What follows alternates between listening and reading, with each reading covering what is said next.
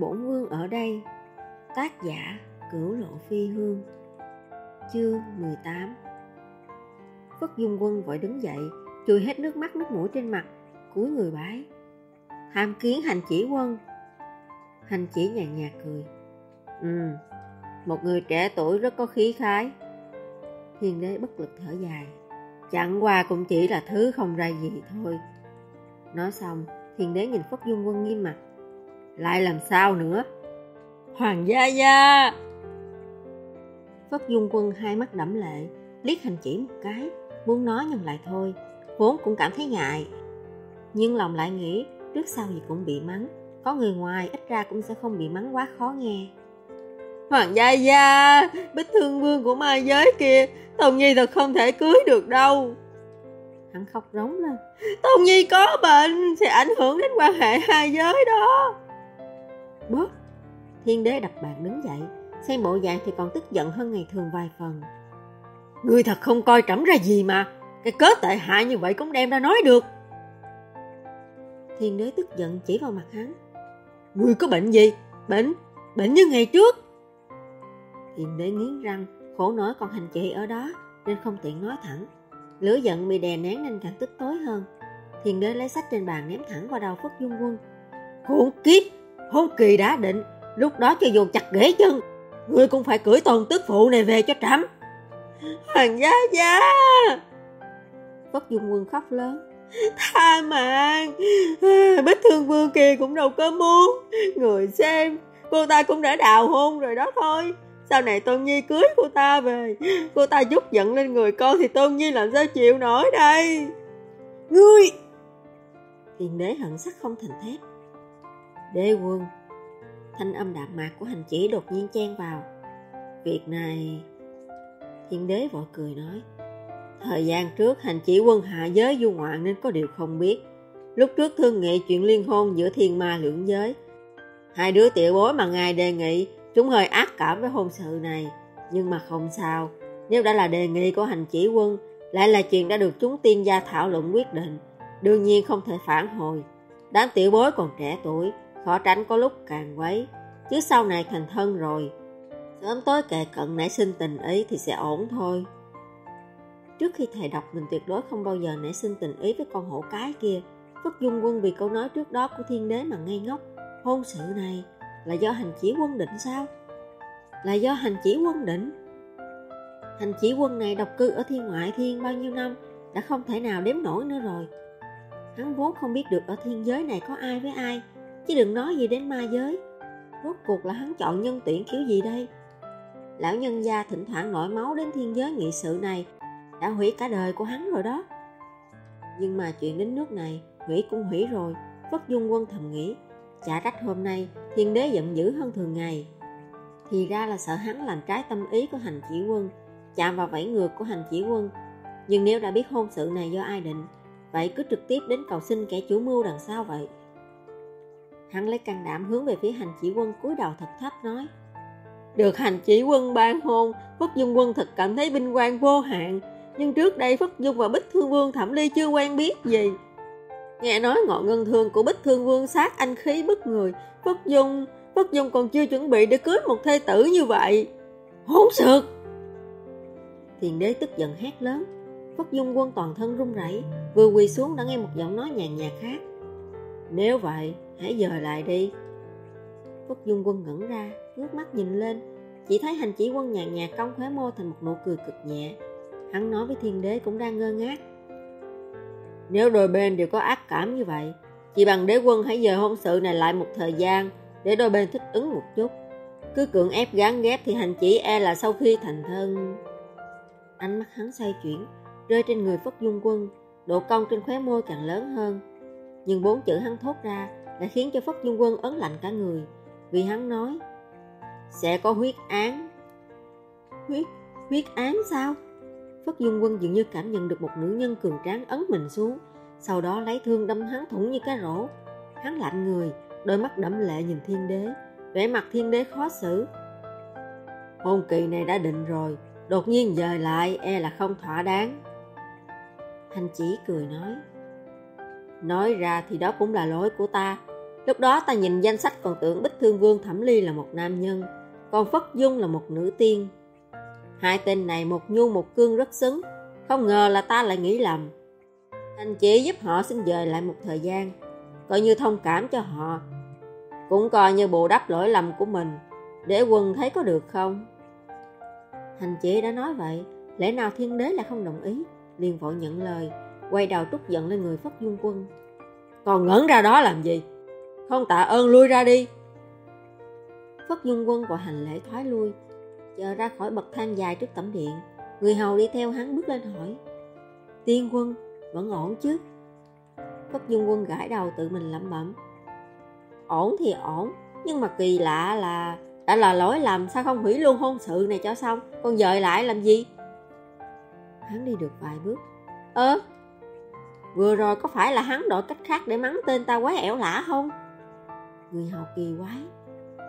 Tiên quân nói gì? Phất Dung Quân lắc đầu. À, mặc kệ hắn. Dù sao bổn tiên quân lại có thêm vài ngày tiêu diêu. Đi thôi, đến Bách Hoa Trì thăm Bách Hoa Tiên Tử. Tiên quân, ê, khoan đã, để quân biết sẽ lại nổi giận nữa đấy. Lúc tin tức từ thiên giới truyền xuống ma giới, Thẩm Ly đang ở trong nghị sự điện của ma cung thương nghị với ma quân. Quân đồn trú ở thiên giới gần Khư Thiên Uyên của ma giới gần đây cảm thấy trong Khư Thiên Uyên có dao động, tuy không phải là động tĩnh gì lớn. Nhưng phong ấn của Khư Thiên Uyên bình lặng như dòng nước chết đã hơn ngàn năm nay. Lần này đột nhiên có dị thường, khó tránh người ta đề cao cảnh giác. Chúng tướng thương nghị xong quyết định cho hai vị tướng quân mặt Phương và Tử Hạ đến biên giới điều tra. Nếu có dị thường thì một người hồi báo, một người ở lại trấn thủ, hiệp trợ quân đồn trú ở đó.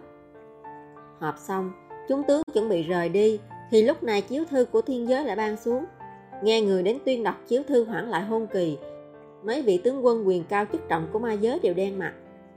Nói đổi là đổi, lẽ nào chuyện cưới gã này đều là do người của thiên giới làm chủ sao?